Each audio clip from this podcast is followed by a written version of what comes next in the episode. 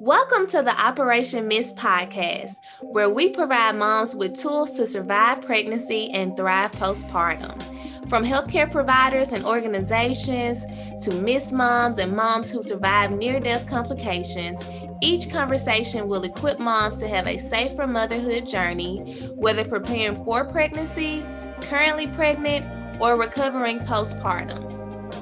It is our sincere prayer that all women who listen will leave with a MIST mentality, one where she asks questions unashamedly so she can have what she needs to make an informed decision, where she has more trust in her body's design than she does in medical intervention, and where she allows her data to guide her lifestyle so she shows up to motherhood in her best health. Now, let's listen to today's episode.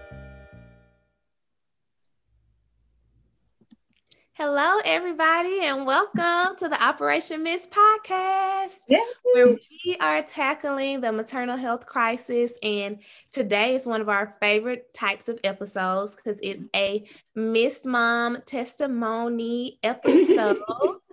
And Katherine is here, and then we also have our MIST mom, Gwen. So, Gwen, can you introduce yourself to our listeners and tell us who you are, where you're from, and whatever you want to share?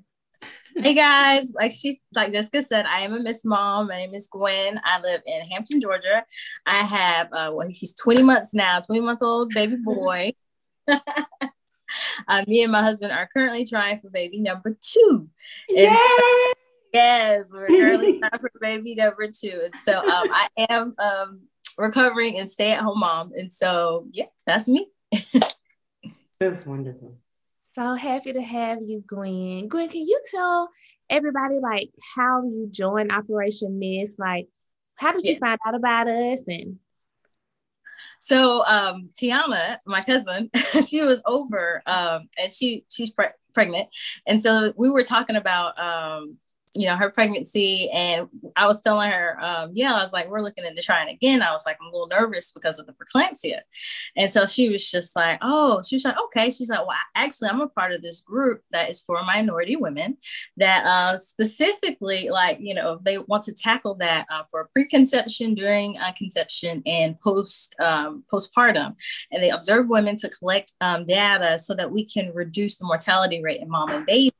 Um, and community. I was just like, wait a minute, what is this? And so she was just telling me about it. And so at first when she was explaining it and she was telling me about the watch, and I was just like, I was like, wait a minute, this just sounds like a little too good to be true. So mm-hmm. I was just like, but I was just like, okay, okay, okay. So she gave me Katherine's number um, and she told me to text her, and I was blown away. I texted Katherine and she responded like right away, and I was just like, oh my gosh. Like, you know, usually when you text me, you're like, ah, you know, twenty-four, forty-eight hour window, you know, somebody will probably get back. No, it was like same day. We had a conversation that day. I explained to her my uh, journey of pregnancy um, and post um, postpartum and um, hope, you know, process of wanting to have another baby. And she was just like, you know, she just overjoyed my heart. Just, just like, yes, yes, this is, we here for you. This is what we're going to do. And I was just like, oh my goodness. That's how it affects on people. Yeah, oh, I was, I was so, she's so warm and just loving. And I was just like, you know, when, um, when she called, I didn't know what to expect on the phone, but it was just like, hey, beautiful. I was just like, oh my goodness. Yes. I was just like, oh yes, yes, this is this is for me. It, it just blessed my heart, like that conversation, and just seeing like um how close it, it was to her heart. I was just like, yes, like this is that's what I love, people that are passionate about what they do and they they actually want to see you progress. So yes, that's uh-huh. how I went on first MIST. And I fell in love. You know, I fell in love that first call. And Tiana is our, she is such a mouthpiece for Operation MIST. Yes. And such a beautiful woman, just like you. And so I knew anybody she introduced me to, introduced us to, would be amazing just like her. And after talking to you that one time, I was like, this is going to be the most fulfilling journey we walk with a mom ever. Yes. Your transparency, your the hope that you have and belief in your body. It's what we want moms to get to. And you're already like, oh, nothing's gonna stop me from having my second baby. We trying now while we while we working on things, we trying. It's beautiful. It's beautiful. But can you tell us a little bit about your first pregnancy and your journey? I will. So um, I found out I was pregnant like the day after Thanksgiving, y'all. So and all that food, everybody was over. The next day I was uh, eating something, and all of a sudden I was like, uh-oh. I was just like, I threw up, y'all. I was just like, mm. I don't, I've never, like, that's not me. I was just like, am I sick? Like, what's going on? And then um, took you know, and then I found out I was pregnant. And so um, I called everywhere because I was just like, oh my goodness, like we had been waiting for like uh, three or four years. We were trying to conceive, and um, just hearing like different feedback from doctors. That was, it, it just wasn't positive feedback. It was mainly like, oh, well, we need to do birth control to manage your cycle or something like that. Or they were just like, oh, well, you have this, but we don't, uh, you have P C O S, but we don't see this, but you know, that's probably just what it is. It was just like a lot of just random diagnoses. And, um, when we were going to different doctors. And so um, when I when I found out, I took a pregnancy test. So I'm not gonna lie, I like waited because I was like nervous. I was just like, I threw up, I don't know what it is, but I was just like, I guess like the anxiety built up of like, having taken so many before, and it was negative. And so mm-hmm. when I took it, when I finally took it, I made sure I was by myself. When I saw it was positive, I even had to like text my sisters. I was just like, what does this say? Like, what is this? They were like, it's positive. I was just like, oh my gosh. And my husband was like so anxious to find out because he had brought the test home. And um, I told you I waited until like I was home by myself. Because he was like, take it? Did you take it? Did you take it? And then that day he came home. Like, I in my mind was trying to plan like a nice way to like, you know, surprise him. Like, ah, oh, we're pregnant. But he was just like, I see the boxes. This is like, where's the pregnancy test? And I was just like, well, you know, just gonna be a surprise. Like when he came home, it was he was on a mission, y'all. He went to that bathroom, all that pregnancy test was open, and he was just like, "Where's the pregnancy test? Like, what did it say?" And I was just like, and I just showed it to him, and we were just, oh my goodness. So um, we ended up finding a doctor. Wait, we Gwen, Gwen, let's stop. You okay. are still overjoyed with that. Like that yes. warms my heart so much because. We have actually, you know, a couple of moms who've been told they have P C O S and they've been trying for a while. And so then they think they're infertile and then they're put on birth control. And what does birth control do? It may regulate your cycle, but it also stops you from getting pregnant. Yes. So then you have to pay for a fertility specialist to come help you get pregnant when sometimes it's just frequency, right? So if I'm trying to get pregnant, and, you know, I'm not saying this is you, but there are moms that may have sex twice a month, or they may, they're told, you know, we'll have sex right around when you ovulate, and they don't know when they ovulate. So I'm saying, get it every day. Just have sex every day. You have sex every day for a year, and then you don't get pregnant. Then some, maybe something's going on, but I'm still, right?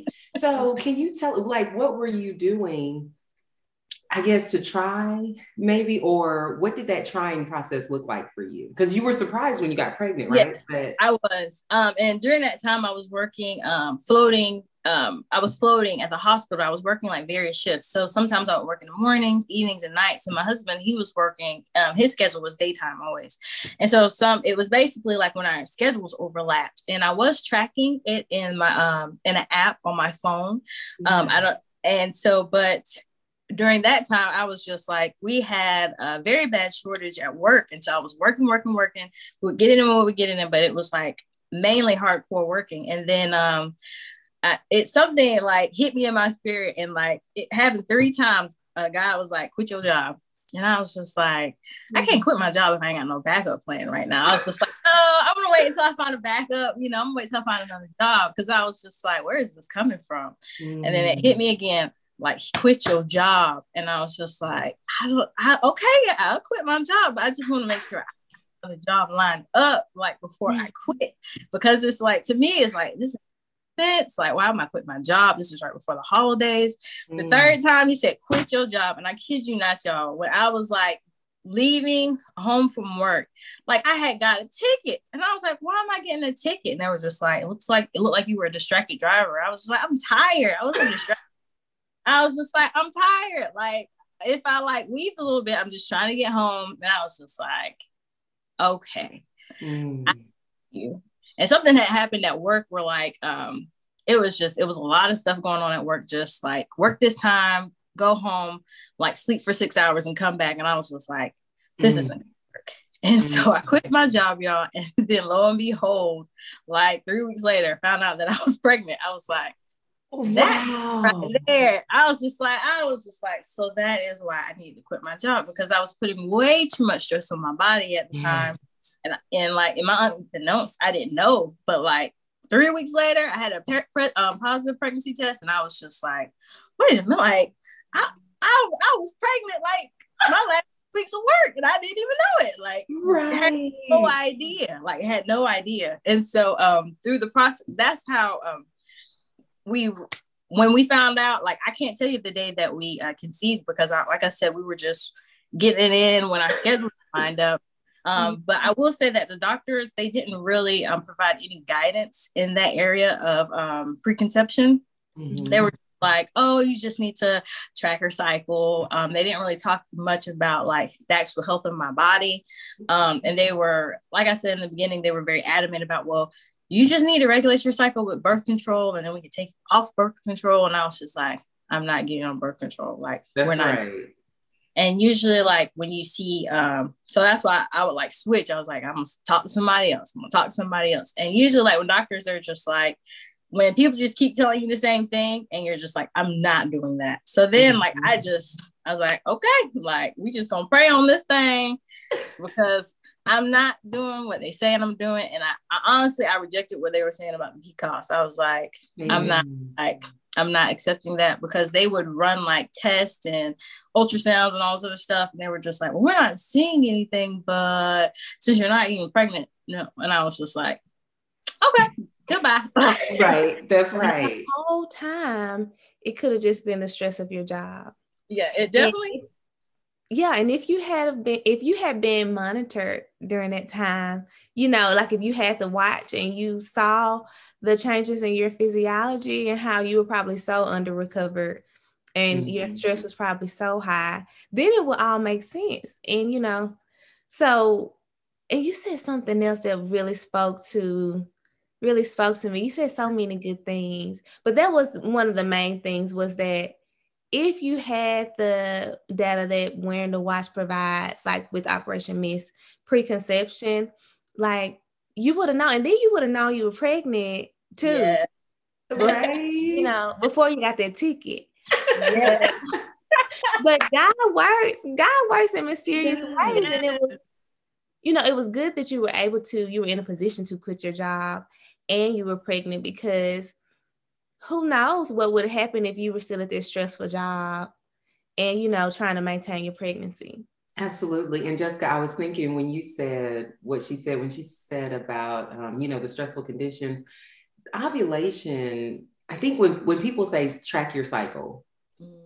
I don't even know if women know what that means, except that you put it into an app, and then the app tells you when you are supposed to be ovulating or when you're supposed to be bleeding. And when you're, I mean, they, they only know those two things. I'm either bleeding or not bleeding, but there are so many phases to the cycle that if we knew those phases and what to look for, then we would have a better chance at getting pregnant, right? And so if you do have a stressful job, there have been times when something happens, like recently, I had a listeria in, in bacteria in my body. And so my ovulation was delayed, but because I knew what to look for, not just the date in the app, but I look at what does my cervical fluid look like, right? What is the consistency of it? Um, is there any? Because if there isn't really any, or is that, that's not the time to, you know, you're not ovulating at that time. And so we need to figure out what, if doctors would just tell moms what that actually means. Um, and or women are on the watch and we're able to see, because your body does change as your hormones change. And so if you're having trouble conceiving, then we can help you through looking at the data on the watch, looking at your cervical fluid, monitoring your temperature, and then just going based off of your previous cycles, we can help you going forward to get pregnant. So it's not such a stressful situation. But what Jessica said is so true, is sometimes it's just the stress of it all. So you might be stressing about trying to get pregnant, stressing because you have these diagnoses that you're having to jump from doctor to doctor, and your body was not on a consistent schedule. Our bodies thrive on consistency. And you were working some days, working some nights, sleeping six hours, going back to work, trying to have sex. Like, it was all happening while you're trying to get pregnant. Yes. And so that stress really does wear your body down, and it is not going to produce life, ovulate, in a stressful situation, not on a consistent basis, not one where you can say, I'm hanging my hat on the fact that I'm ovulating. No, we need to be checking our panties and looking and seeing, is there any fluid in there? Yeah. Right. Seriously. And everything that Katherine listed, like your job, just the nature of your job, your hours of your job, the, you know, thinking about getting pregnant and wanting to be pregnant, all of those are like external external stressors. But when you go to, you know, providers and you're trying to figure out what's wrong with me, yes, you know, why am I not getting pregnant? Is something wrong with me? You know, sometimes you get, if you keep going, they will give you a diagnosis because they kind of have to, you know, mm-hmm. and so they'll give you slap P C O S on you, you know, and maybe that's not even, and even if you did have it, that might not even be the reason why you're not getting pregnant. Right. It could be other stuff outside of you. So if somebody's listening and they're dealing with infertility or fertility issues, just know it might not, it's not you. You know, there's other things in your life yeah. that could be contributing to that. And a lot of those external things we can have control over changing. So yeah. We definitely can. And like, like you, doctors do not talk to you about um, looking at the consistency of fluid um, that's coming out. So those tools, like just little things, like helpful things that could have helped me to pay it, you know, to notice like, hey, okay, maybe I'm not having sex in the right time. You know, that could, that's gonna affect if I get pregnant. If I'm not having sex on the right part of my cycle, I'm not going to get pregnant. Right. Because and, the egg so, stays alive twelve to twenty-four hours mm-hmm. out of thirty-one days in a month. And, and, you know, depending on the length of your cycle. So I won't even say thirty-one days in a month, but when the egg is released, twelve to twenty-four hours. So if the sperm is already sitting there, that's great. And the, the fluid lets you know the ovulation is coming.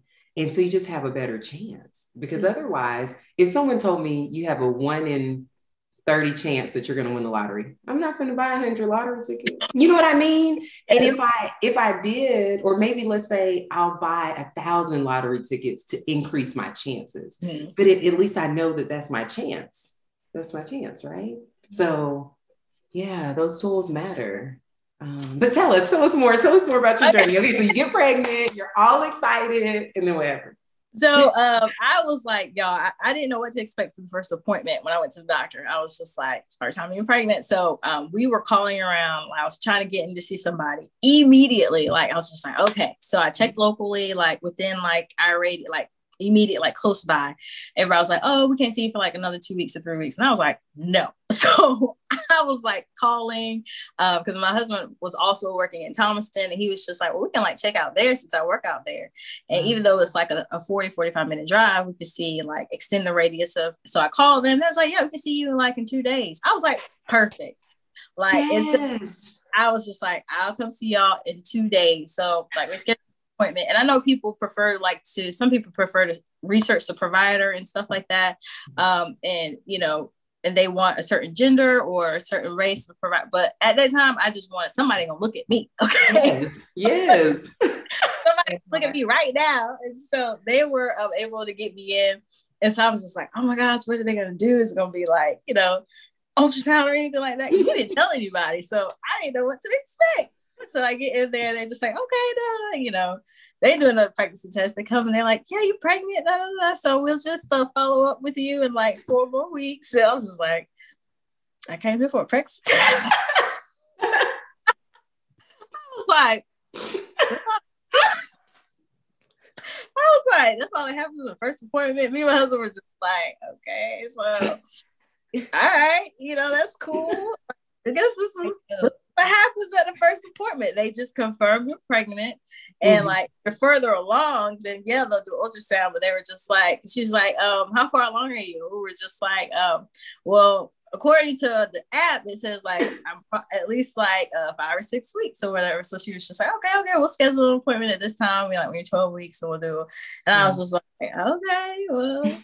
So we were just like, I mean, you don't tell us anything. Like, oh no, just keep doing what you're doing. I'm just like, what? Like, no feedback? Like, oh, take right. prenatal. They were just like, take some prenatals. Um, but it was like kind of just like, oh, it's just early stages. It was just kind of like, you're pregnant. Like, take some prenatals, um, schedule mm-hmm. a follow-up appointment for ultrasound. And I was like, I guess for me, I was anticipating a little bit more guidance, like, you know, like, what am I supposed to be doing? Like, or not doing, or eating, or not eating? What is the hormonal changes? What is taking place in my body? How will it manifest itself? Girl, I'm with you. Tell me what to do between visits. Exactly. So I'm just like, so it's like we just took it upon ourselves to like, okay, well, let's just, you know, take it easy. Let's like low stress. Like um, I wasn't working. My husband was like, don't worry about looking for a job. Like, you know, keep it low stress, low impact. Do your thing, just eat, sleep, and be happy.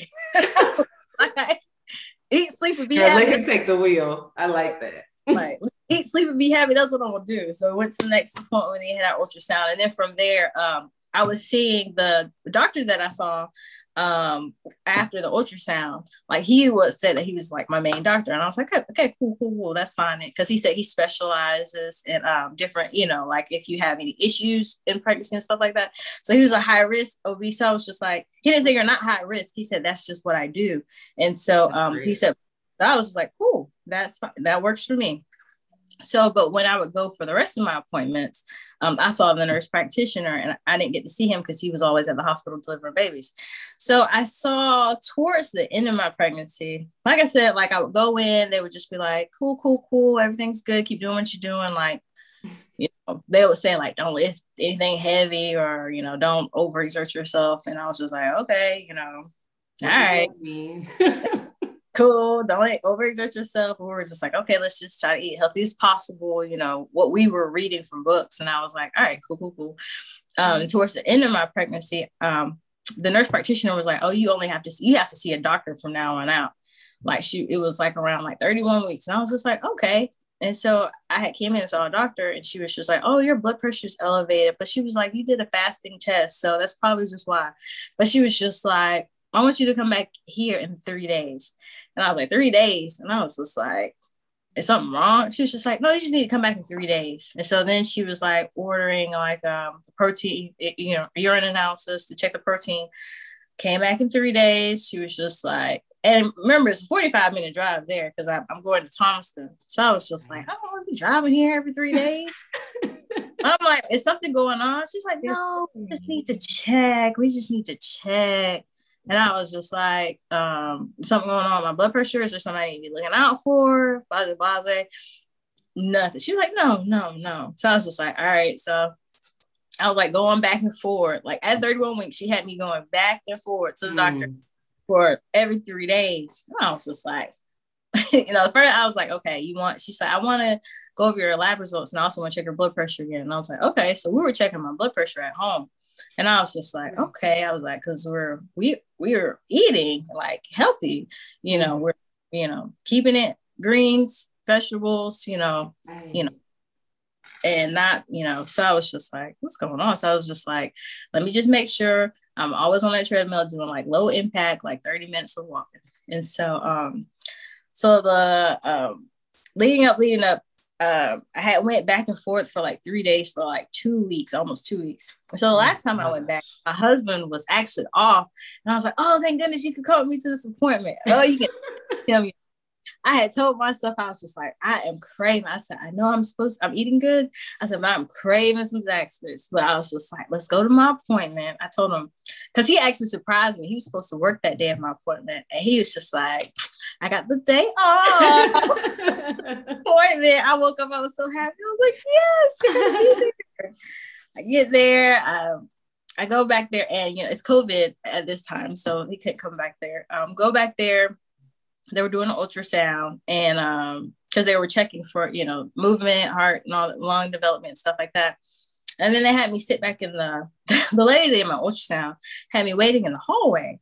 And the doctor that was seeing me at that time, I heard them talking about me, y'all. Like, mm. Katherine has a similar experience, but go mm-hmm. ahead. They were talking about me. Like, and remember, they didn't tell me anything was going on at this time. Right. So I hear them talking about me, and they were talking about the baby's uh, development and movement. And they were like, he didn't pass on this in this ultrasound. And I'm hearing them discuss it. Like, like, I'm like, I'm standing right here. And so, right. and the doctor was just like, yeah, I'm, I'm going to have to send her to the hospital anyway.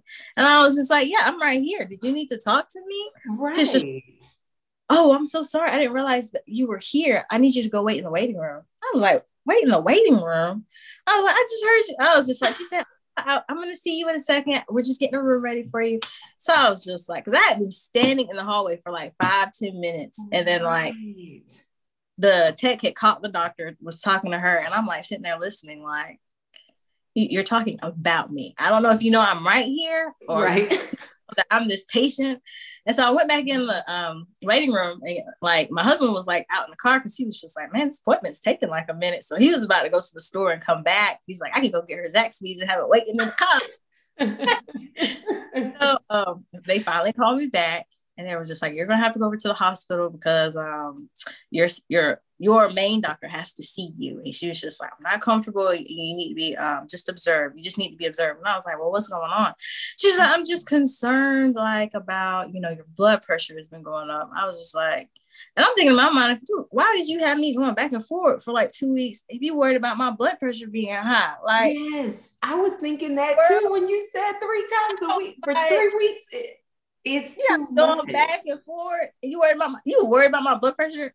You don't know how like stressful it is. Like, no, and it is, and that's what we are finding from a data perspective. Being in that car, that car ride is serious, and it, it stresses is. our bodies. And then the mental angst of not knowing what's going on with you. I think that subconsciously, we as moms and people don't realize how much just worrying about something can put physiological stress on us. Yes. And so if they would just say, this is what's going on, and this is what you could be doing in the meantime, that whole two weeks, they didn't think about, right, Jessica? Because we've had moms where it was just a Olive Garden trip. And we're like, hey, no more Olive Garden. So you get to end this pregnancy now, because we can see what's going on with your body, right?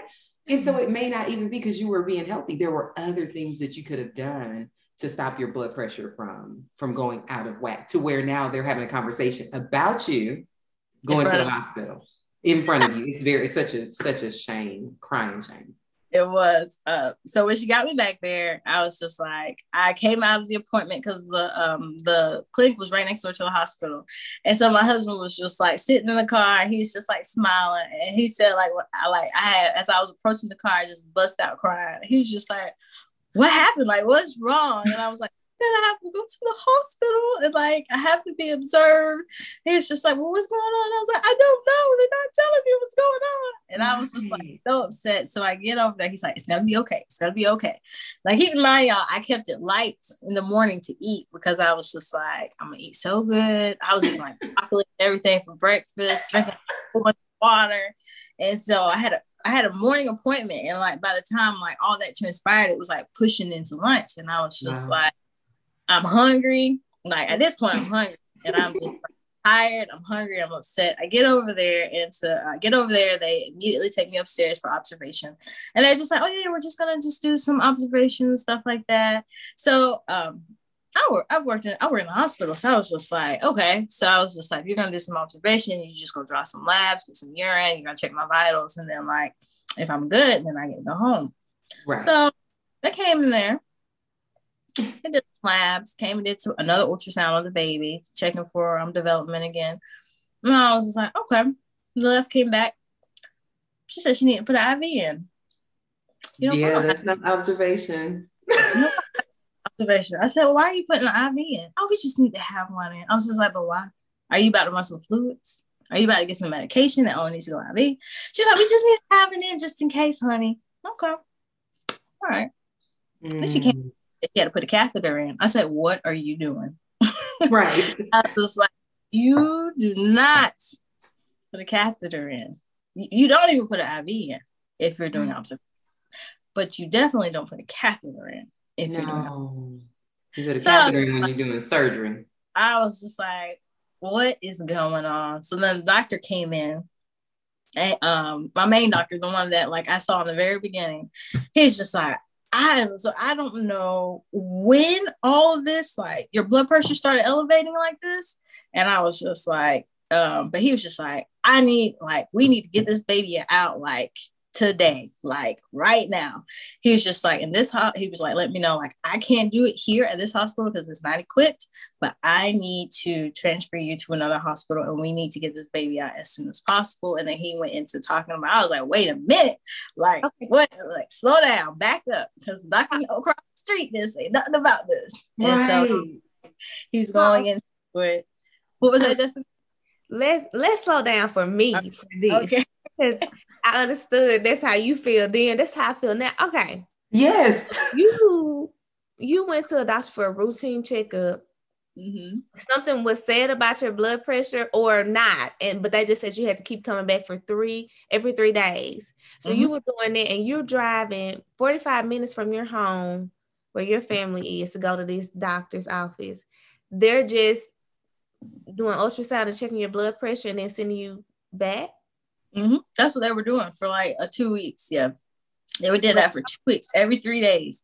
And then uh, this time, the last time that I went, she was just like, um, it's just she. I guess she decided like it's too high. That she was just like, I'm gonna consult with him since he's, you know, send send her over there to get her checked. And I remember the last time that I had saw her, the time before that, she was just like, when she sent me home, she's like, I'm not O B on call this weekend, so I hope I don't have to see you. I was just like, well, why would you be seeing? Wait, I was just like, why would you anticipate to see me? And she's just, I'm just saying, it's just so you know, I'm on call. If you need to, I'm on call out. And I, I was just like, and I, I was just like, lady, I was like, I don't know what you talking about, because I'm not accepting whatever you putting out there. So I was just like, I went home. I was just like, we just gonna do what we're supposed to be doing. We're gonna pray. We're gonna keep doing what we're doing. We're gonna observe my blood pressure, notate any changes or anything that we see. Um, and but when I went back after that time, she was just like, "No, you need to go across for observation." And so, and so when I got to observation, this was before I knew what was going on. I kept asking them, "Can I have something to eat or drink?" I'm like so hungry, like I have not ate since like early this morning. They're just like, "Oh no, no, honey, can't have anything to eat or drink right now. Not in observation." I was like, "Why not?" And see that at that moment.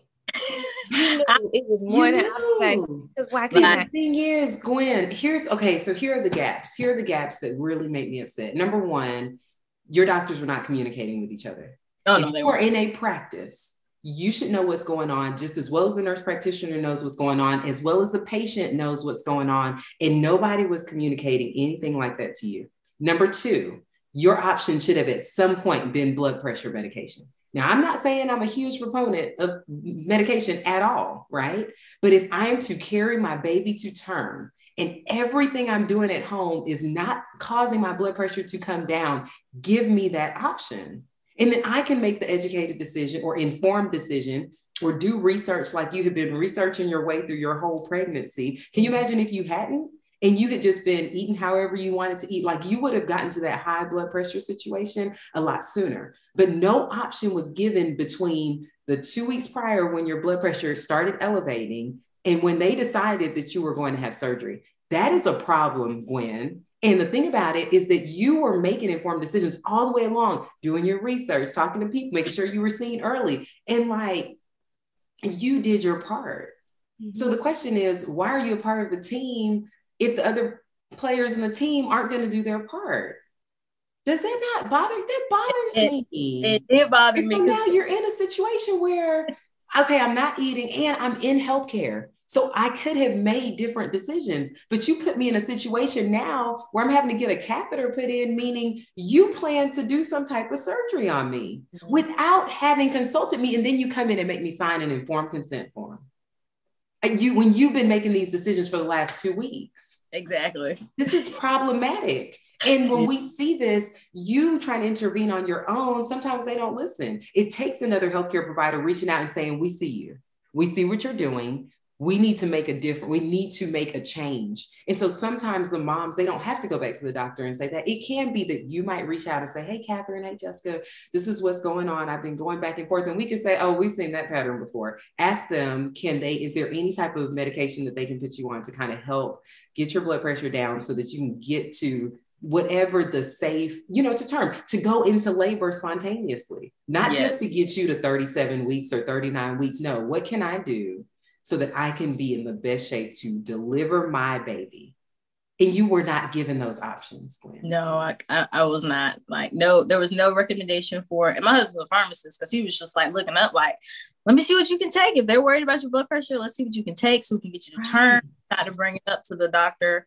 Um, and the appointment, like two to- two appointments before they were, he was just like, is there any medication she can take, you know, that's safe for her during pregnancy? They were just like, well, we don't want to go that route, you know? And so like, they, they did not put me on any medication. They did not recommend any medications at all. And so I was just like, if it's high, it, it so I, so I took it as, it is high, but it's not high enough to be concerning for intervention, right, because they do not recommend a medication. So I was just like, okay, well, if you're you're saying it's high, but you're saying it's not high, you're saying you don't want to do medications. I'm under the impression that.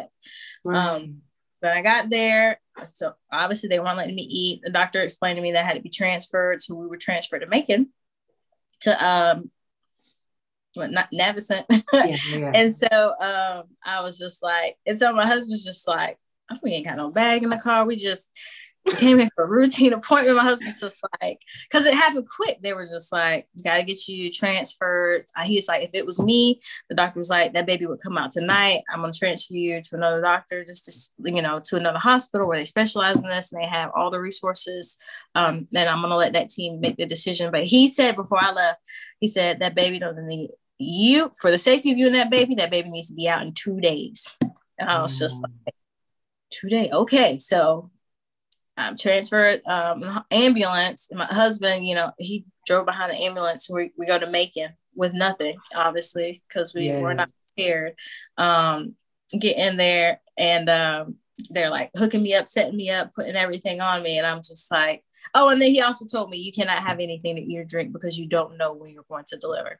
So then I was just like, the whole time your Zaxby's was getting cold. That's Zaxby's. I never got it. I never got Zaxby's. I woke up that morning eating broccoli, and eggs. I was just like, keep it nice and light because we're gonna get like, and I even it was a Zaxby's salad, so it was good. The chicken was only gonna be hot, but I was just like, nice Zaxby salad. Right. Just, they're gonna be healthy. It's gonna be salad, but the chicken ain't gonna be so healthy. But it's gonna be a salad. And so I was just like, I can't eat and drink. And so of course I get there. You know, the doctor's talking to me, and she was just like, "We're gonna try to keep this baby in. We want to at least have this baby in to uh, thirty-five weeks." So that would have been like another two weeks. And I was just like, "Okay, lady, let's do it. Let's try to get this thirty-five weeks." And so of course, like, you know, I had to, I was on bed rest. Couldn't like go anywhere. And so I was like, I can't have nothing to drink. They're like, no, eat or drink, y'all. So I had my husband like bring me some ice chips, y'all. I'm not gonna lie.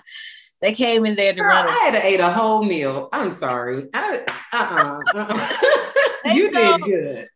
Well, it was COVID, it was COVID protocol, so he wasn't able to go in and out like that. And oh. so, um, and so I was, we were just stuck. Like, you know, he couldn't even go get something to eat, but like coming back, like he was just like, I don't want to get it, like caught, and then they not let me back in. Like yeah, he brought me in. Yeah. So um, he begged them, like, could she just please just have some ice chips, y'all? They gave me some ice chips, and like, well, they gave me some ice chips. I waited till it like the ice broke up, and then I was just drinking water until it melted. So I was like, no, I'm gonna drink my water. I'm gonna let it melt. It was ice chips, but you know, I'm thirsty. So I let the ice melt, and I was like drinking water, and I was like, go get me some more. So y'all, they came in and did like another ultrasound, and I was like laying back, and that was the only thing I had on my stomach, y'all. Mm. They sat me up, and like I was like, I hope they don't sit me up too fast. Like they sat me up, and like all the water came out. They were just like, where did you get water from? Like, and then the doctor comes running in, like, because they were just like, she just she's up here throwing up. They were just like, she came in, she was just like, nothing should be on her stomach. And it's like, did you give her ice? He said, you remember you said she could have ice chips? She was just like, yeah, well, she can't have any more no more. So I didn't get to have no more ice chips. Mm. And yeah, I was just in there in the bed, and like the doctor and um, my original doctor, he said two days. They came in on day two. So I think I went in on, I went, I went there Thursday. I ended up being transported to Macon Thursday night. Um, and then, so Friday, I was, you know, in the bed. Saturday morning, they came in. And I'll never forget, you know, the anesthesiologist and my nurse, like, they were so aw- awesome. But the anesthesiologist came in. He was just like, hey, you know, I just need to get this consent just in case, like, anything happens if you have to go to emergency surgery. I was just like, okay. He was really cool, laid back. And, you know, my nurse, she came in, and she was just like, we're going to take good care of you. Like, she's just like, I'm like, I like this career, you know. they, they looking out for me. I was just like, they smell comfortable. And then y'all, after, like, you know, they got me settled, the doctor came in, and she was just like, I was just like, I'm feeling good. They talking to me good. Like, this is a good day. She yeah. came in just like, we're going to have to deliver this baby this morning. And I was like, wait a minute now. Everybody was just cool. Like, everybody just in here.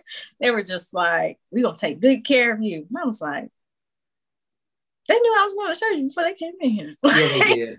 Yeah, they did. So the doctor was just like, you know, you're the first one. She was just like, I got to deliver this news to two other people, two other moms. But she was like, yeah, you know, I was just like, because I was just like, can we talk about it? Are there any options? Are you going to break my water? Are you going to let me deliver vaginal? And she was just like, no. Like, she's just mm. like, that. That's, that is not an option. That's not the safest option at this point. The safest option is to do a C-section. And for you and the baby, because your blood pressure is just getting too high, and we just don't. She she just said it wasn't a safe option, and so I was just like, me and my husband, I was just like, when she walked out, I was just like, what are we like? This is not how. This is not birth plan I had yeah. anticipated. Like, one, I wasn't anticipating to deliver this early, because they said they wanted. Because I was like, you said you want to wait till thirty-five weeks. I'm not even thirty-four weeks. Right. It was just like, you know, and I was asking questions like, is my baby gonna be okay? And like, you know, they can't like give you a definitive answer. They're just like, we're gonna do everything that we can to get you and that baby out, get that baby out safe and healthy, and for you to be healthy and safe. And so I was just like, my husband was just like, Gwen, um. I don't, he was just like, I don't want you to try to push it, because they're thinking it's not safe. They're saying it's not safe. So we don't need to try to go that route. And so I was just like, because he was scared. He was just like, I, he was scared. He was just like, I don't want to lose you, and I don't want to lose the baby. Let's just like, please, let's just, just do it the way they said to do it. And so she, she left, she came right back. She went and delivered the news. I think she was back in five minutes. And when she was just like, all right, let's roll, like, roll me out. Like, and so um, it, it went super quick, rolled in there. Uh, I still had um, my nurses and the anesthesiologist, and like, they were, um, they were awesome. They were awesome. Um, they were talking to me the whole time, the anesthesiologist, because when they had got me on the table, um, they got me in there, they put the epidural in, and they laid me back. And then like, before they got started, and they said, hold up now. Where's her husband at?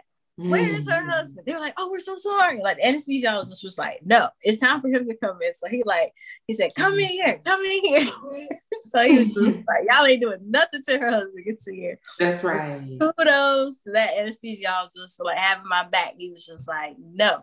Yeah. He said, I told you. He said, I told you I was going to look out for you. I was just like, appreciate it, bro. Yes. Like, appreciate it, because he he was talking, and so the whole time they were doing the C-section, like, he was talking to um me and my husband the whole time, um having a conversation with us, and it, and he had this music playing in the background. Like, it was just like, we were like vibing. I was like, I'm having a baby.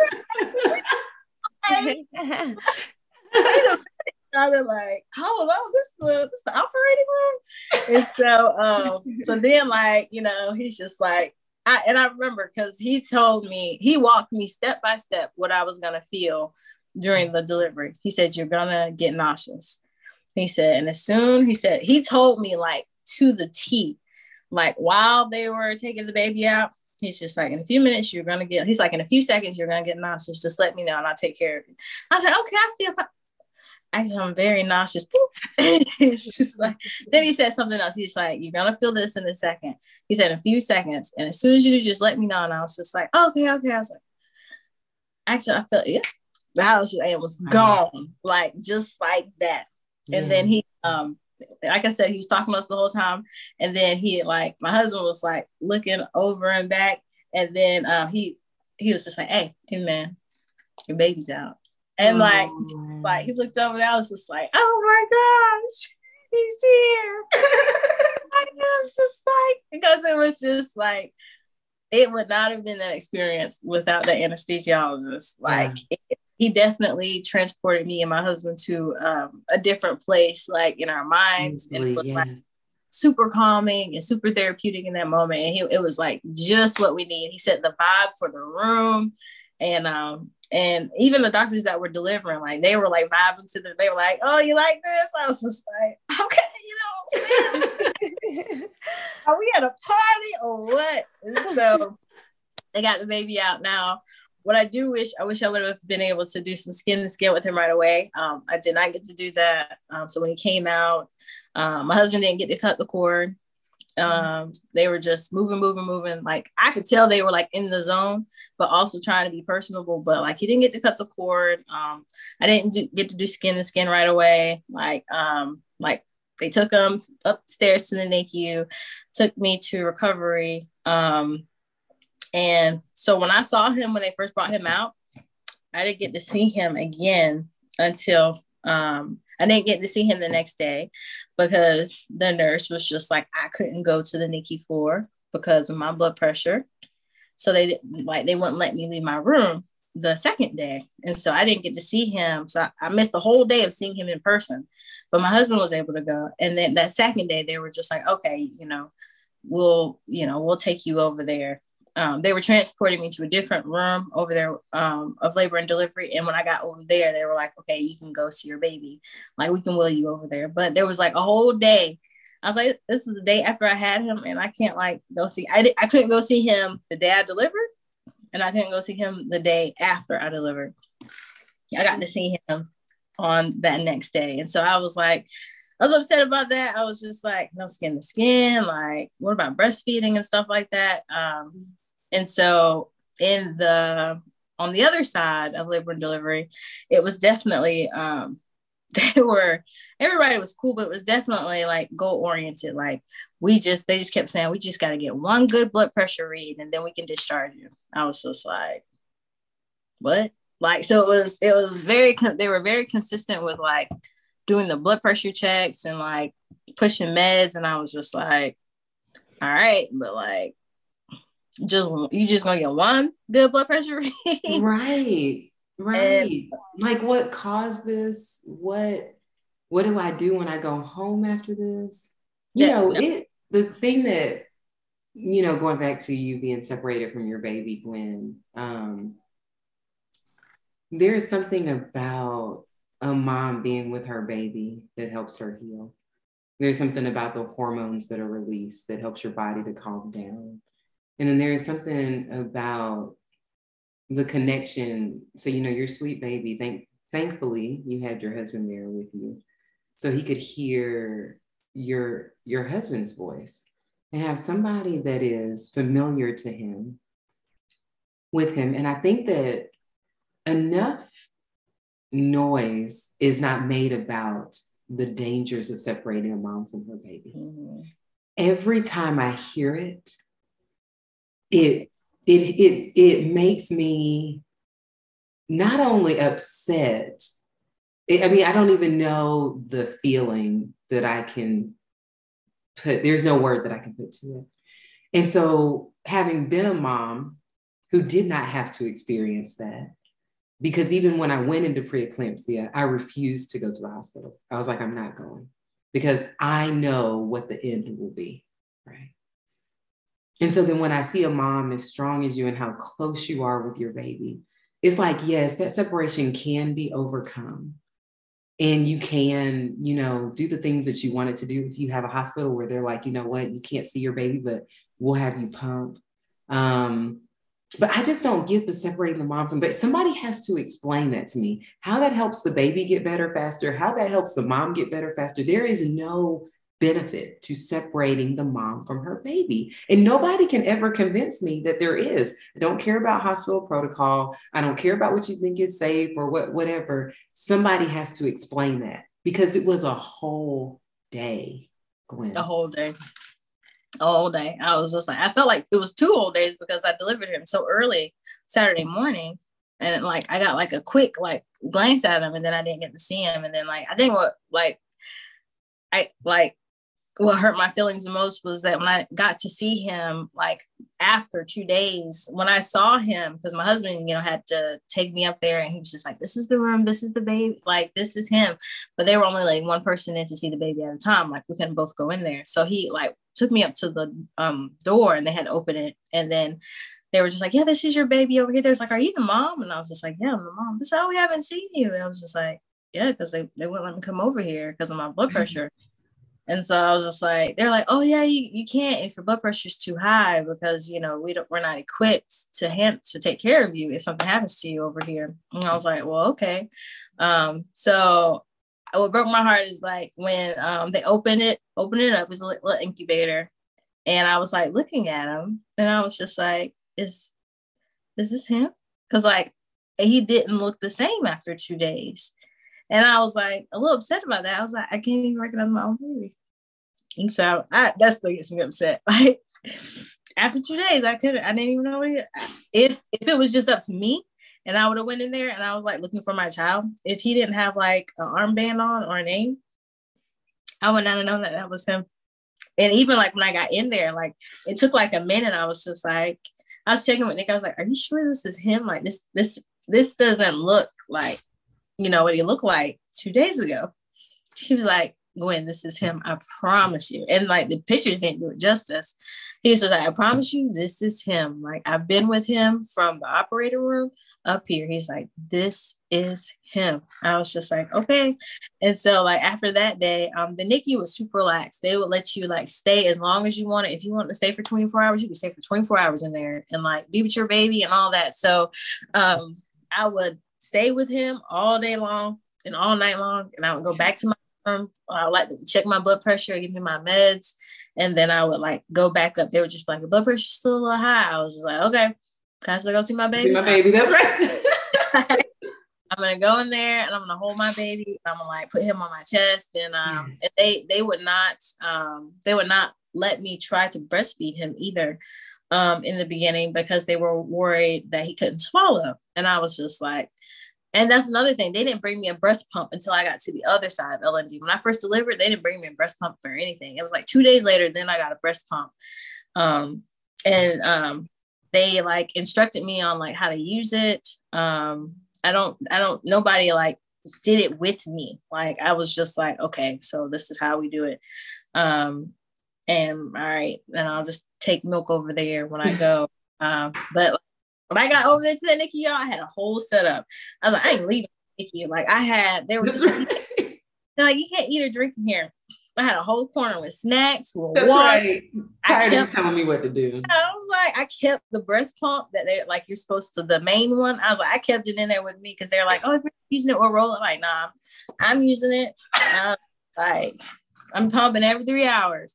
Like, you don't need to go to the bathroom or anything. Cause I would hear the nurses give reports like, his mom doesn't leave. And I was just like, but they were like, she's very like hands-on. So she'll do everything. She'll do all his diaper changes. She'll change his clothes. She'll give him a bath. She'll do all that. But like, she does all the feedings, but then I was like, she um, changes, like she weighs his diaper and all that. She does his temperature. She, they said she doesn't Get leave. Get it, girl. They said she doesn't leave. And they said when she does leave, he cries. And they were just like, but that's because when she's there, that's just like, because they were just like, I remember one of the nurses, like, because he was there for a month. And I remember one of the nurses just like, you know, you, you need to like lay him down some, because when you get him home, you're not going to be able to lay him down. And I was like, okay, I don't care. That's right. That's like, right. Like, I don't care. I was, if he cries when we get home, then we're going to do the same thing we're doing here. We're going to sit here Amen. I can have unlimited food then. Like, yes. It's cool. If he don't want me to let him down, I'll be just fine. My husband will be there too. We can take turns. I was just like, I don't care if he doesn't want to lay down. Yeah. And I was concerned to them because of the um, the formula that they were giving him. I was just like, is this making him constipated and stuff like that? And they're just like, no, no, no, no, he's fine. He's fine. Get home, y'all. Right. When we get him home, like he just like stopped eating out of nowhere. Yeah. Mm-hmm. I was just, I was trying to breastfeed him. And also I was just like, couldn't figure out what was going on. He wasn't drinking the niche. It turned out that um, he had a milk allergy. Wow. And we had to switch him to soy formula. I was like, I wow. told you. Them I was in there. Yes.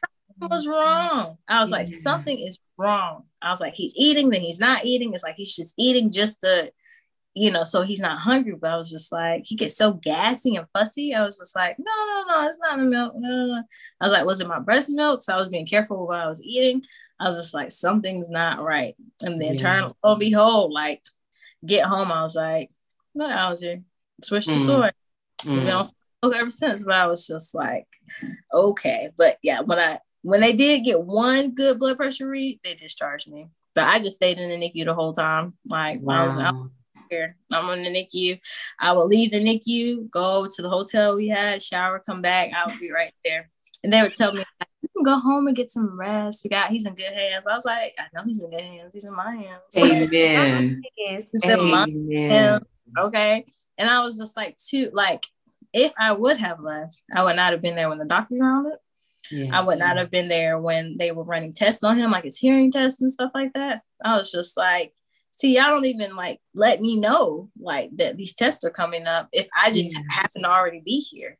Right. And so um, that there was a test or they needed to draw labs or anything like that. I remember I had um, me and my husband were swapping out mm-hmm. and the nurse was like trying to get blood from him. And I had like, he had went out and we had talked in the hall because we, I mean, obviously we were just swapping out. That's the only time we would see each other. So sometimes we would like linger in like a little lobby and just like talk like, how are you? And like, and so we were like in the lobby for like thirty minutes. I was like, all right, let me get back in there. Like, let's, you know, trade off. Like, so I go in there because he was still working too, because he wasn't going to leave until, um, until the baby was home. But it was fun because he was working three days a week and that was his full-time schedule. So I was like, perfect. Work up three days, you come here, we just yes. yeah. I walk in there and this lady's drawing, drawing labs on my baby. And I was just like, I just hear him screaming from the door. And the lady's like just in there like trying to get his labs. And they're just like, the lady at the front desk like, hey, his mom's here. And she was like, what do you mean? Like his room, his room was right there at the door, y'all. Mm. So like I instantly saw, I, I heard him and I saw him. He was right there. And she was just like, can you go wait back in the lobby until he's all settled? I was like, oh, yeah. And right here. Right. That's right. So my son is screaming like. Yes. Yes. When you know you could have waited till I got here to do that. I don't. Like my husband just walked out. It's been thirty minutes. Like you could have drew the labs while he was in here. Yeah. Neither.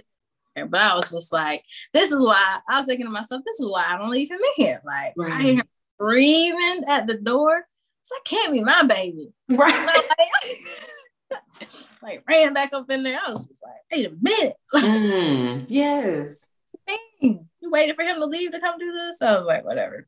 Right. But when we um, brought him home, um, oh man, it was he he definitely he was still like, Mama, this is the only familiar place to me, Daddy. Mm-hmm. Like, so of course, like he he was just getting used to this environment. He was like in a completely different environment. And we were like already looking up, like, okay, what do we need to have here so that it's a comfortable transition? Because he's used to being in the N I C U and having all this stuff plugged up to him. And mm-hmm. I was just um, it was definitely it was hard to like lay him down, but I was just like, this is new. Like he's not gonna want to be laid down. It's new. He's used to being in an incubator, like, or in an open crib. I was just like, I was like, it's okay.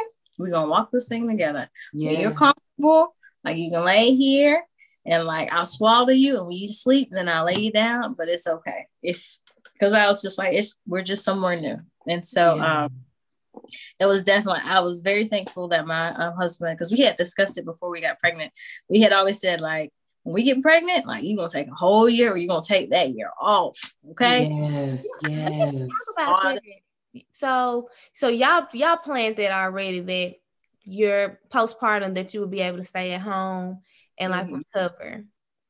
Yes, yeah, like so we mm-hmm. do, because we were, like I said, we were trying for like three, four years. And so we, we were already like making a plan of like how we wanted it to look. And so uh, we had already said, like, when we get pregnant, like, he was just like, take that first, he's like, take that first year off and take it off how, how much time you need. Like, we're going to be good. So like that whole time, that's why I was like working so much. Like, we going to make sure we good. Okay. Yes.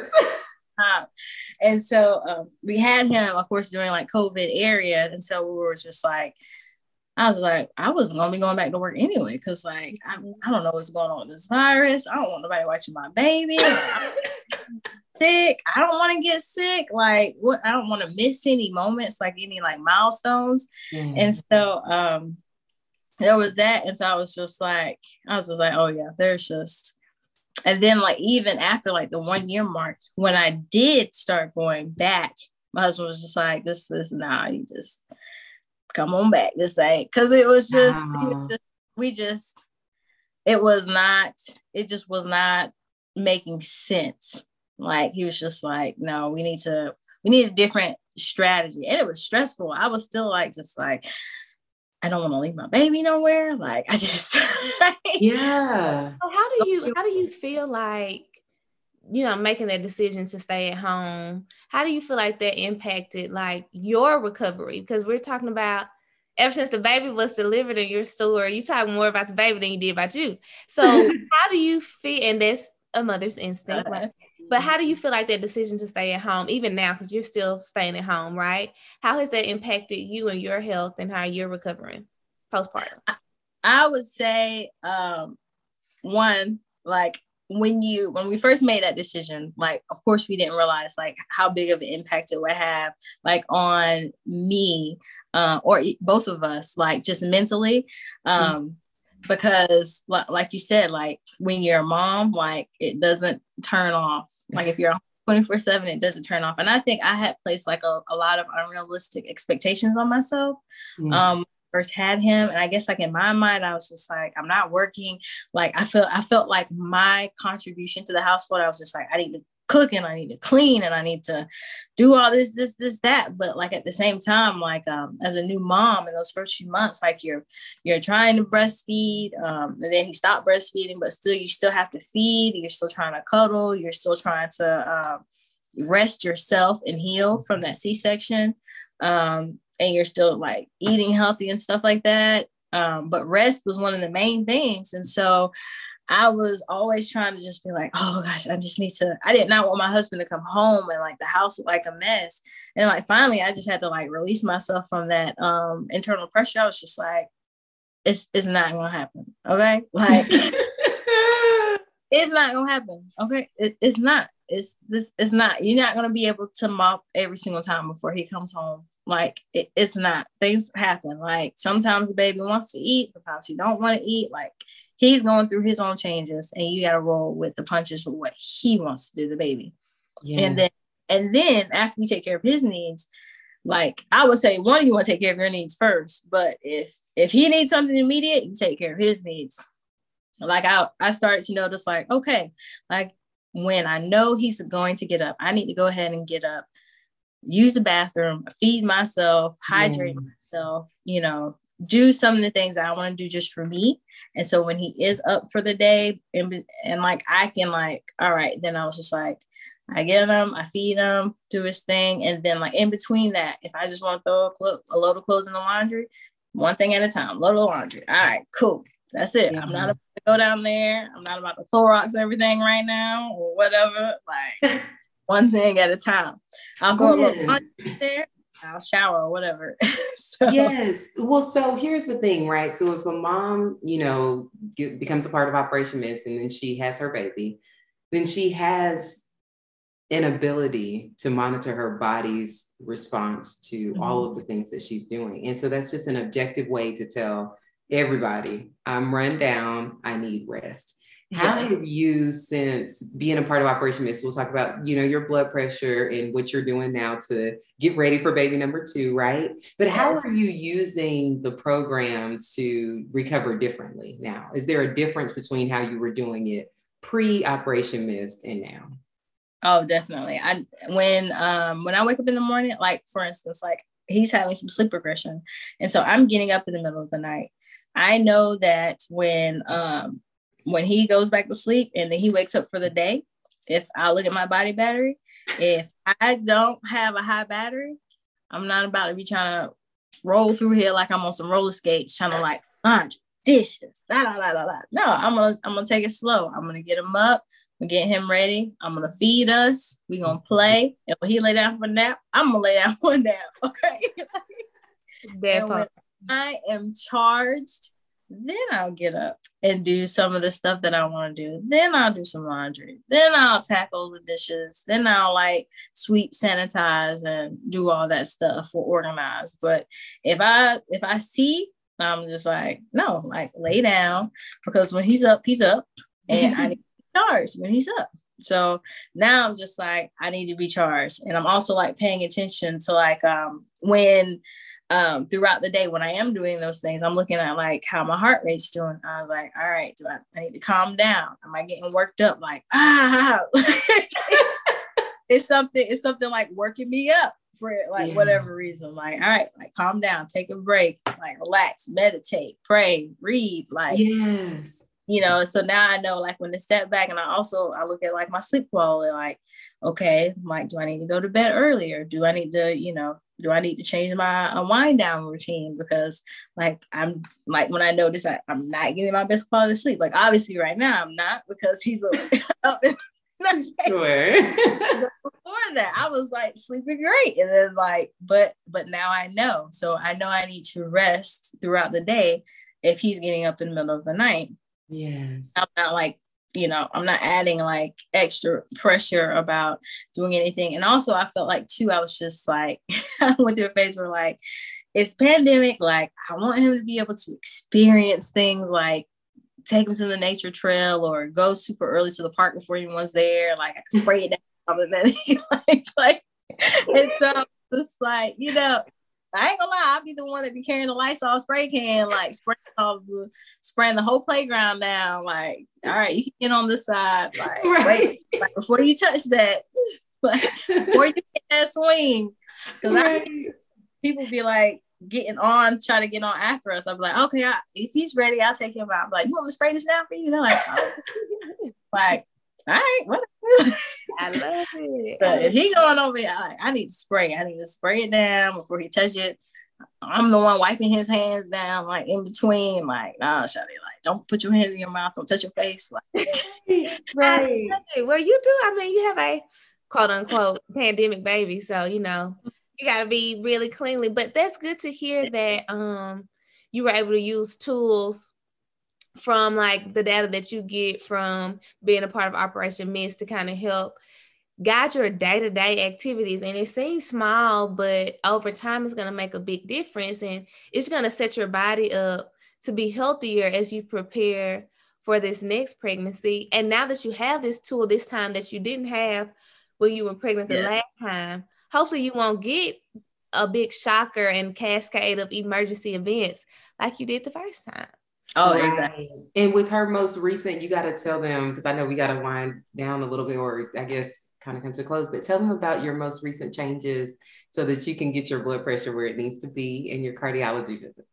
And so, um, Katherine, I was telling Katherine about my um, blood pressure because um, they had, when I was in the hospital, they had put me on two blood pressure medications, nifedipine and labetalol.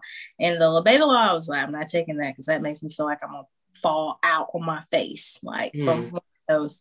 And so um my doctors were just like, oh, my primary care doctor was just like, oh, if your blood pressure is good most of the time, you can just take the labetalol, like P R N. And I was like, okay, well, I'm not really trying to fake it like at all, but I'm trying to figure out why is it going up and down. Um so I had like an echo done. They didn't call me with the echo results. I had to call them. It was like a whole thing. Um, mm-hmm. So I was talking to Katherine, and she was just like just telling me, like, because in my mind, like I told you, I have like a treadmill. I would like walk on the treadmill, and I'm just like, I gotta exercise. I gotta like, you know, maybe I'm not going hard enough, or like, you know, I'm not doing the most. And she was just like, no, like let's, you know, taper back. Like you don't have to go hard on the treadmill. Like that's some weightlifting, light weightlifting and stuff like that. And she had told me, like, you know, it doesn't hurt to follow up with the cardiologist. That's what they specialize in. Yeah, I went to go see the cardiologist. And uh, I had all my data. I had all my data from my watch. I had my blood pressure checks. And I could show him also, because when I went to go see the cardiologist, he was just like, oh, yeah, yeah, you just need to take, like, the labetalol, like, every single day. And I was like, no. He was just like, I understood what he was saying. You can't take um, a medication um, on and off for your heart. You want, you don't want your heart rate going up and then coming down, your blood pressure going all the way up and then coming back down. I understand that. Mm-hmm. But then at the same time, like, um, if I take it every single day, it just like, it's like, it's up, up, up, up, and then, and then, and then it's down. Mm-hmm. And then, and then it's like, it just quickly just drops down. And so I was just like, no, because like, that's not like, no. Yeah. Going on with my blood pressure, but I was like, more so this is what's going on on my watch. Like, this is how my heart rate's doing. Like, this is what's going on with me. This is what's stressing out my body. Like, I've made some diet modifications. I'm doing better with this. I was just like, but I was just like, I don't, if you can give me something that's P R N that won't like drastically affect my heart, that's fine. But I'm not about to be taking this every single day, because he was just like, oh, you just, everybody, the primary care doctor, he's not a cardiologist. He was like, yeah, you just need to take labetalol every day. I was like, I can't take it every day. It drops my heart rate too low. It drops my blood pressure too low. Mm. But you just need to take it every day. And I was just like, okay, I'm not talking to you. So when I went to go see the way. Then I was going to see the cardiologist. He was just like, um, before, and I let him talk, because I was just like, you know, I'm going to give you the information and I, I'm going to let you talk. I'm going to let you talk. But I was just like, because my diastolic pressure is like having a hard time coming down. Mm-hmm. And um, my systolic pressure is perfect. The diastolic pressure, it just, it just keeps floating and it'll spike just randomly. So it's just like, we got to figure out what's going on with this. And so he's like, oh yeah, just, uh, you can just take a little bail every day. So I let him talk. I was like, mm, okay. I was just like, well, let me show you. Like, this is what happens when I take this labetalol every single day. Like, this is what's going on. Like, this is how I am every single day. You see this watch? You see this data?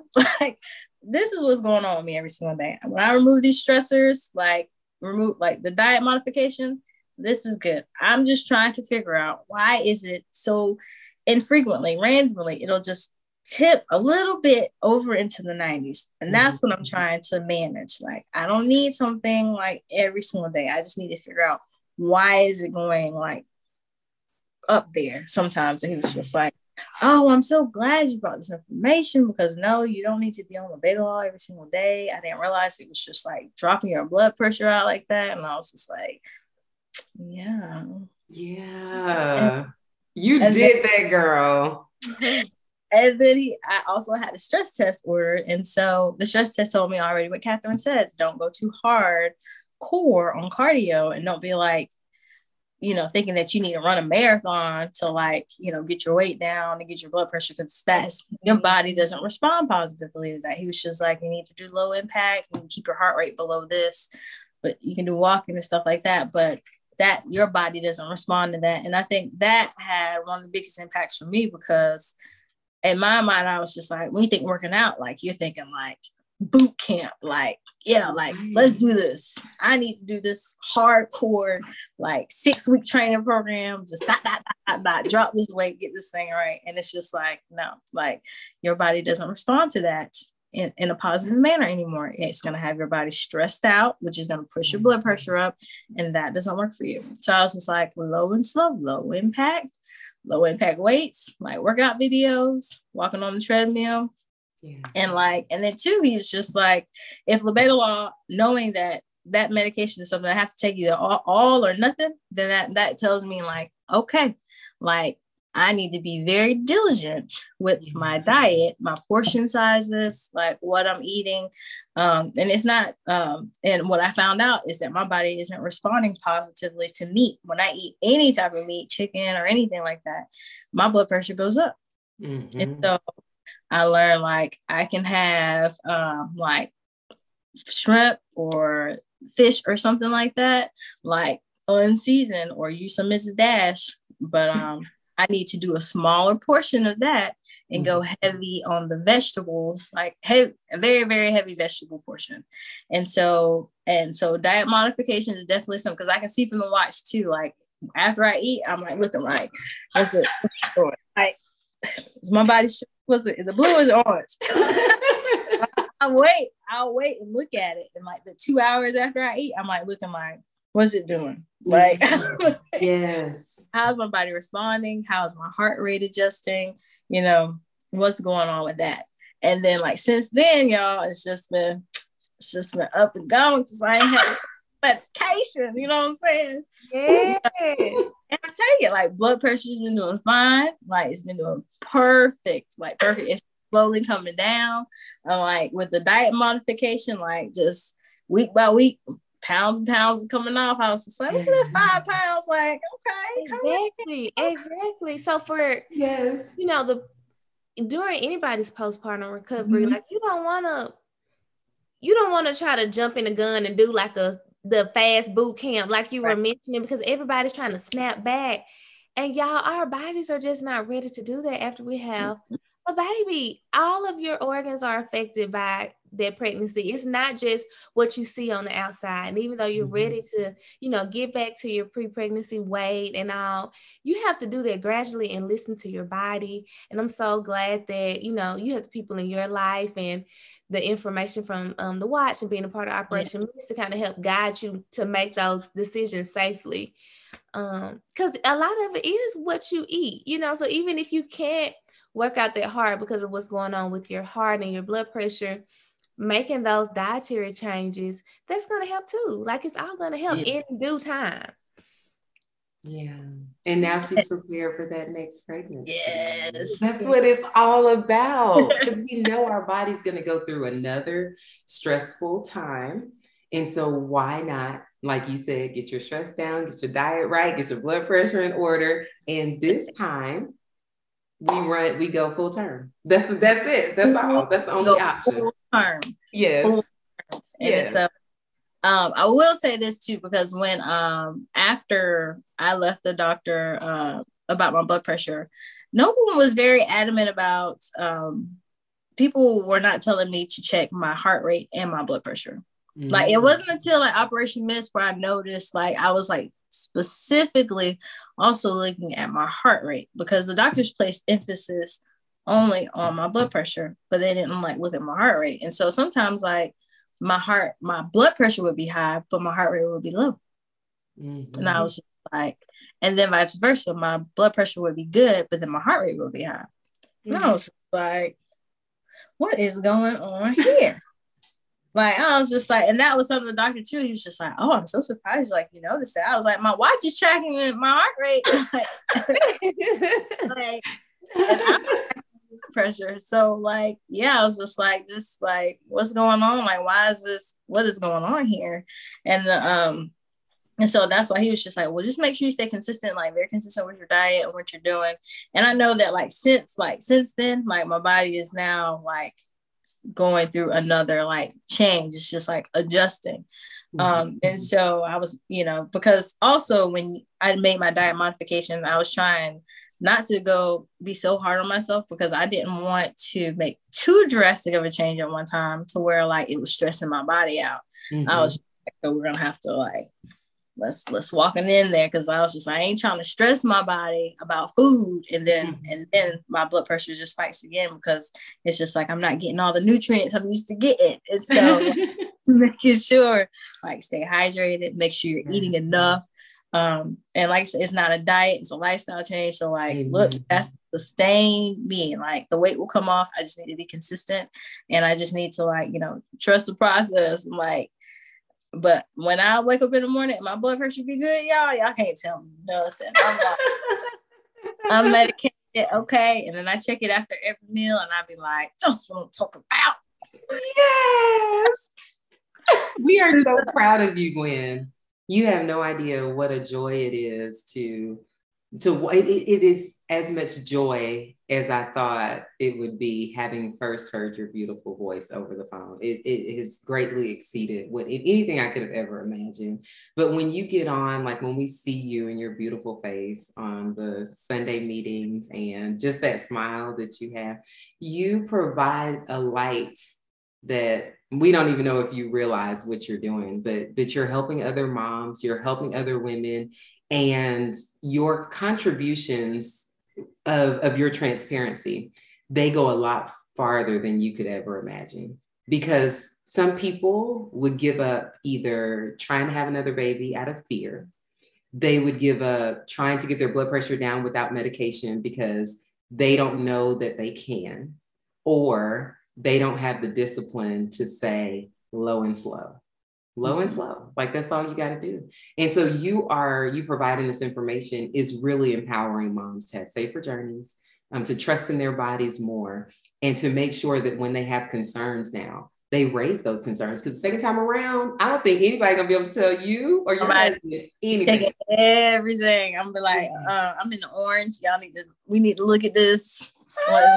on we gonna figure this out figure this out like no no no yeah I'm I, it's gonna be second time around, it's definitely gonna be completely different, because one, I know, and I also know to have patience with my body this time, because it is gonna be the second time around. So like first time around I had a different body, then second time around I'm gonna have a different body this time too.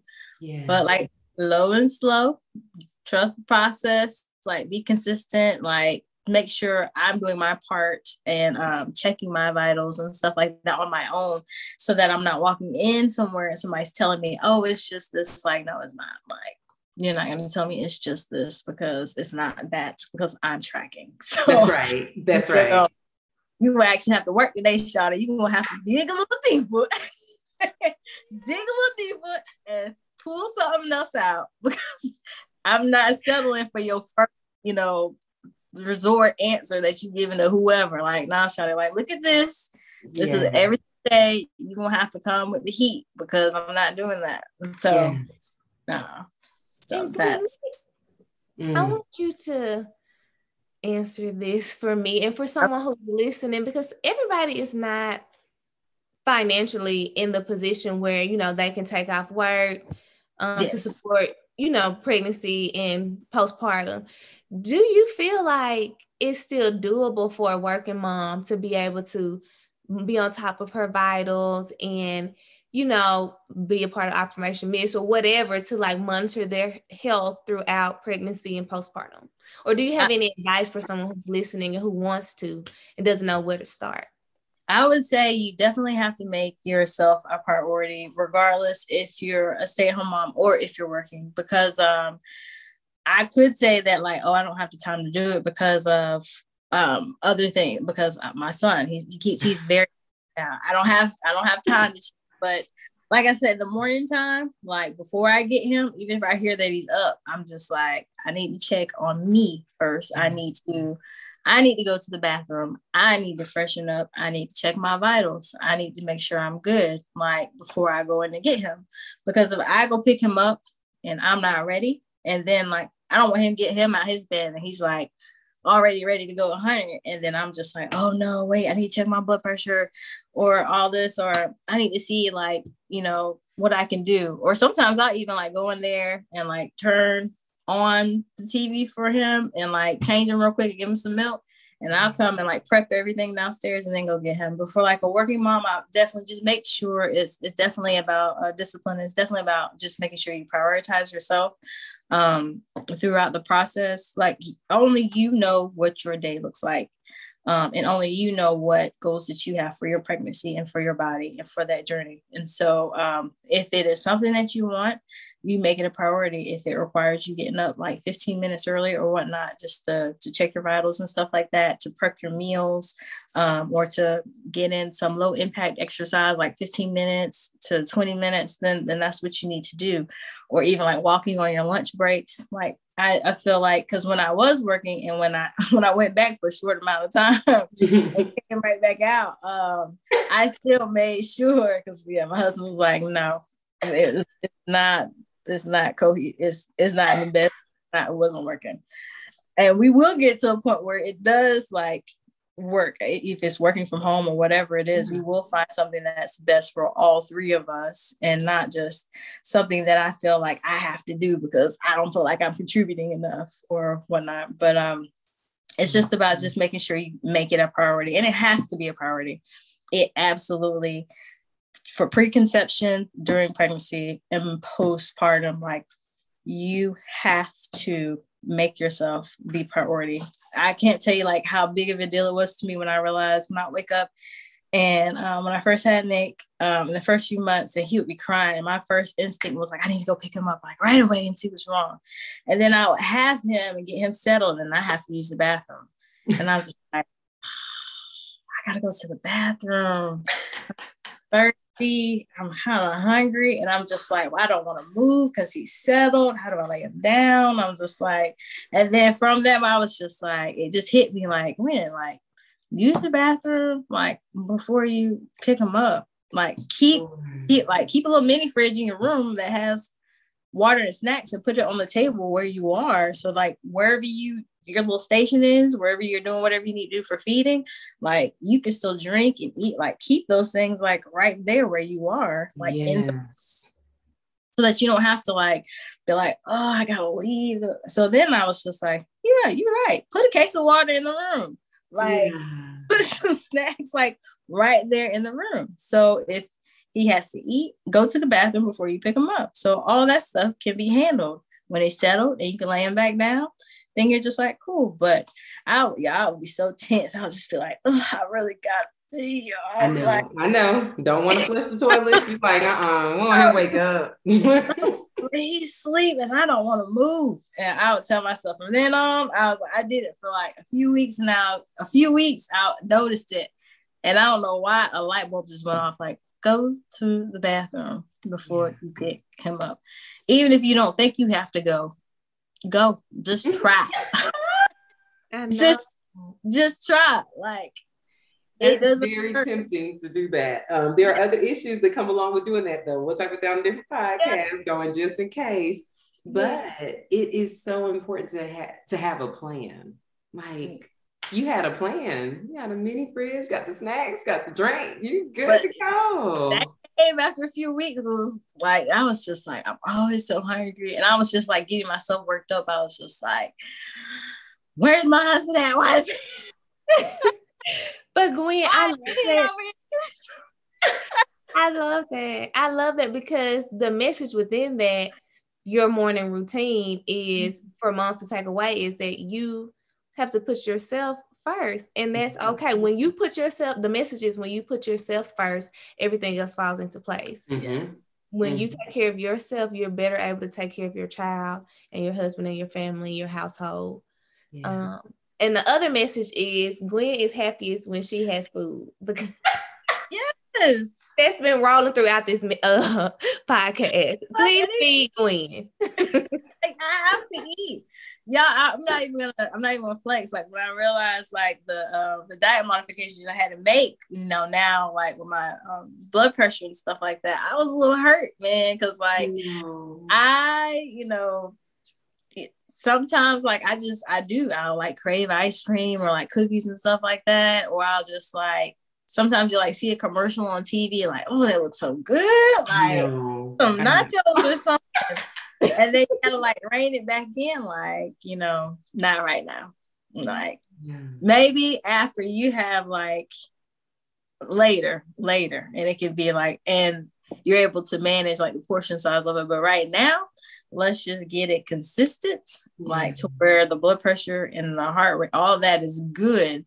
And then on the other end of that, then you can just be like, oh yeah, I can have like some nachos, but let's make it a routine to where, you know, where it's like, uh, I don't care if I have it or not. And so, yeah, like sometimes I see commercials, I'm like, oh man, that was good. But just like finding like alternative like meals and snacks that it's like, or seasonings that you can use that, you know, don't have salt. And you're just like, okay, this makes sense, you know.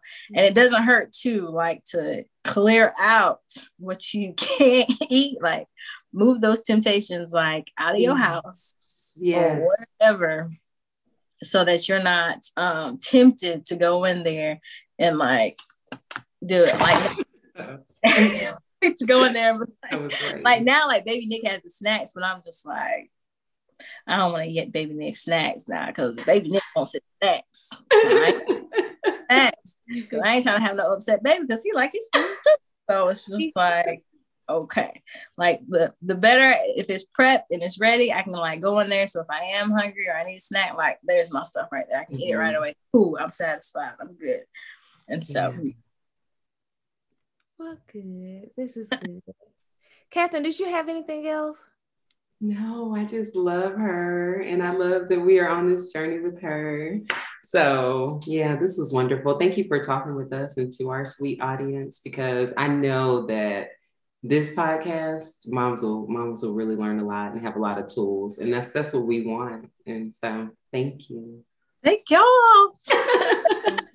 You're welcome. Thank you for listening to the Operation MIST podcast. It is our hope that you leave this conversation showered with love and empowered to live. If you are interested in being a part of Operation MIST, please head to operation mist dot org to learn more about who we are, what we do, and how we can serve you.